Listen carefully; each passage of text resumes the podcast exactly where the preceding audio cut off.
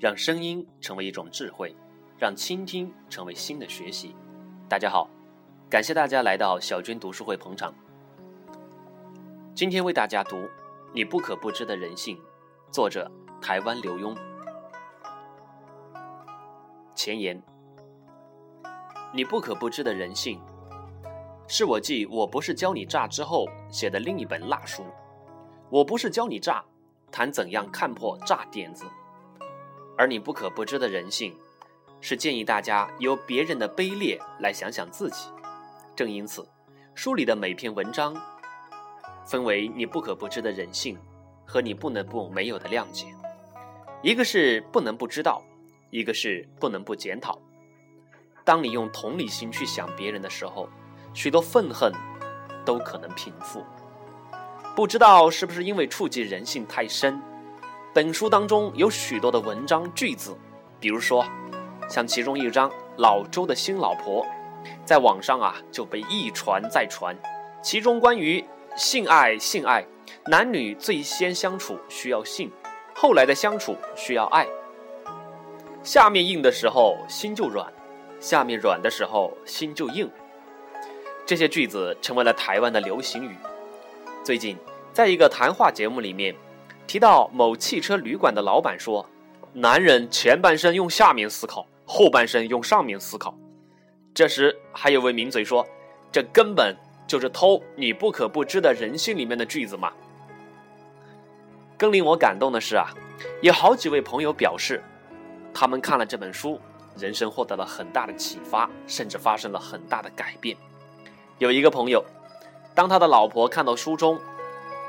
如果你是女人，你要想想，他前十年要你帮他创业，中间十年要你帮他攒钱，再过十年他还要你帮他存，难道存到他死吗？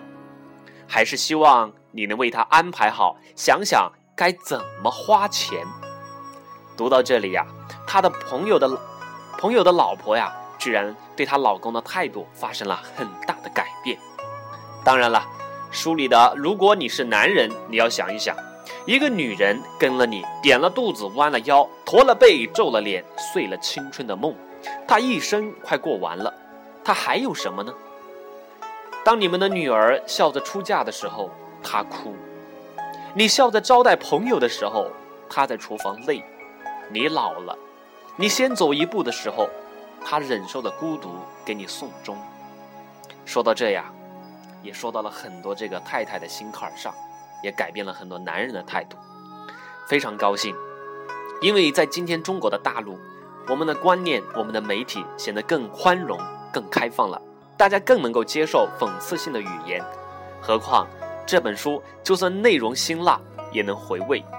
如同我在后记中所说的，入世常常是为了出世，走过地狱常常是为了进入天堂。处世书带来的应该不是喧哗，而是宁静；不是愤世，而是达观。不只要你知道人性的丑恶，更希望你在了解之后，能够对人性有所谅解。这本书写完，我太太是第一个读者，看完她说，比上一本《我不是教你诈》还要辣呀，很精彩，很好看。接着她笑笑说，但是看到了心里不舒服。我一惊，为什么？因为你好像把人的脸给扒下来了，人性太丑恶了，当然看了心里不舒服啊。这本书确实写的很大胆，我的笔触没有任何保留，像是手术刀一样切到人性的深处。人性是丑恶的，他贪婪、自私、急功近利、喜新厌旧、猜忌犹疑，而且。随着年龄和遭遇一层层变化，一层层染色，有时候懒的呀，连自己都不一定认识。但是相对的，人性也有善良的一面。你受伤倒在地上，太平岁月里总有人来救你；你忍受饥饿，寸步难行，在年丰时节总有人来帮你。对我必须加上太平岁月和年丰时节，因为人们的恻隐之心啊。只有在他能自保的时候才会显现。你怎么能要求一个连自己的孩子都喂不饱的人拿出食物来分给你呢？这就是我们的人性。我们要允许自己成为人。不久前看美国一部电影《空军一号》，饰演总统的是哈里森·福特。虽然有高尚的爱国情操，但是当歹徒拿着枪指着他的妻子和儿女的时候，他屈服了。幸亏后来靠机智化险为夷。我不见得喜欢这部电影，但是我欣赏其中的人性。人性，人性，就是面对亲人被威胁的时候，硬汉也能不再硬。人性，人性，是你有多么爱，有多么坚强，就会相应的有多么柔弱，多么自私。对你不爱的人的冷漠，恰恰是为了对你爱的人的在乎。我们应该认知人性，认知我们都是人。有的人恶，也有的人善，甚至我们应该由人性的丑恶中看到人性的善良。仔细想一想，哪个丑恶中没有善良呢？包括我们大自然界，你看动物的世界里面，一种土蜂把它的这个卵直接产在一种毛毛虫的身上，让他的孩子在毛毛虫身上直接孵化，然后一口一口活生生的把毛毛虫给吃掉。还有，老虎凶猛的追杀捕猎，然后回去看着他的孩子，在开心的吃他捕回来的猎物。虎毒不食子，不就是这个道理吗？毒是他的丑恶，不食子是他的善良。许多人的毒，都是因为他的家，他的爱，爱他自己，以及那些爱他的人。这么说来，我们哪个人？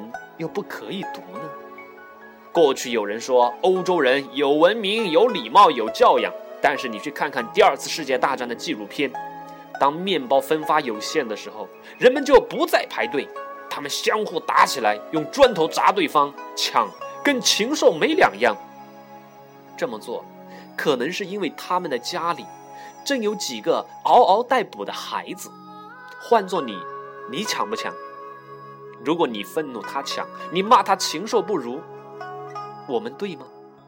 同样的情况，你知道，在冷战时期啊，许多人怕这个核武器，特别建建造了防空洞，外面加铅板以防辐射，然后在里面储存食物、饮水还有武器，自家防空洞。人们就会问了：那武器是用来打谁的？难道是用来打侵略者？打丢核弹的人吗？错了，他们很坦白的说：“我放武器是为了打我的邻居，因为我知道，当邻居没食物而知道我有的时候，他们肯定会来抢。为了自保，我需要武器。换做你，你抢不抢？换做你，你拿不拿武器？这本书与我不是教你炸，乍看十分相似，但是呀，其中有个很大的不同，就是加了一项。”你不能没有的谅解，因为我写你不可不知的人性的目的，不只是要你知道人性的丑恶，我更希望你在了解之后能够有谅解。我认为只有这样的人，才算成熟，因为你只有在肯定自己的同时，也会去肯定别人，谅解别人。如果说我不是教你诈，是战术，那这本。你不可不知的人性就是战略，甚至可以说啊，他讨论了战争是什么人性造成了我们的战争。很幸运，咱们处在一个开明的时代，能够使我大胆的发表这些作品，也能够使大家脱下仁义的大帽子，好好检视一下我们内心真真实实的人性。尼采曾经说过：“人呐，是一根绳索，架于超人和禽兽之间。”这本书在使大家看到禽兽的同时，也能看到超人。尽管我们无法摆脱禽兽般人性的弱点，但我们仍然尝试要投向崇高的超人一端。这矛盾啊，就是人性之处。这人性何尝又不是可爱的地方呢？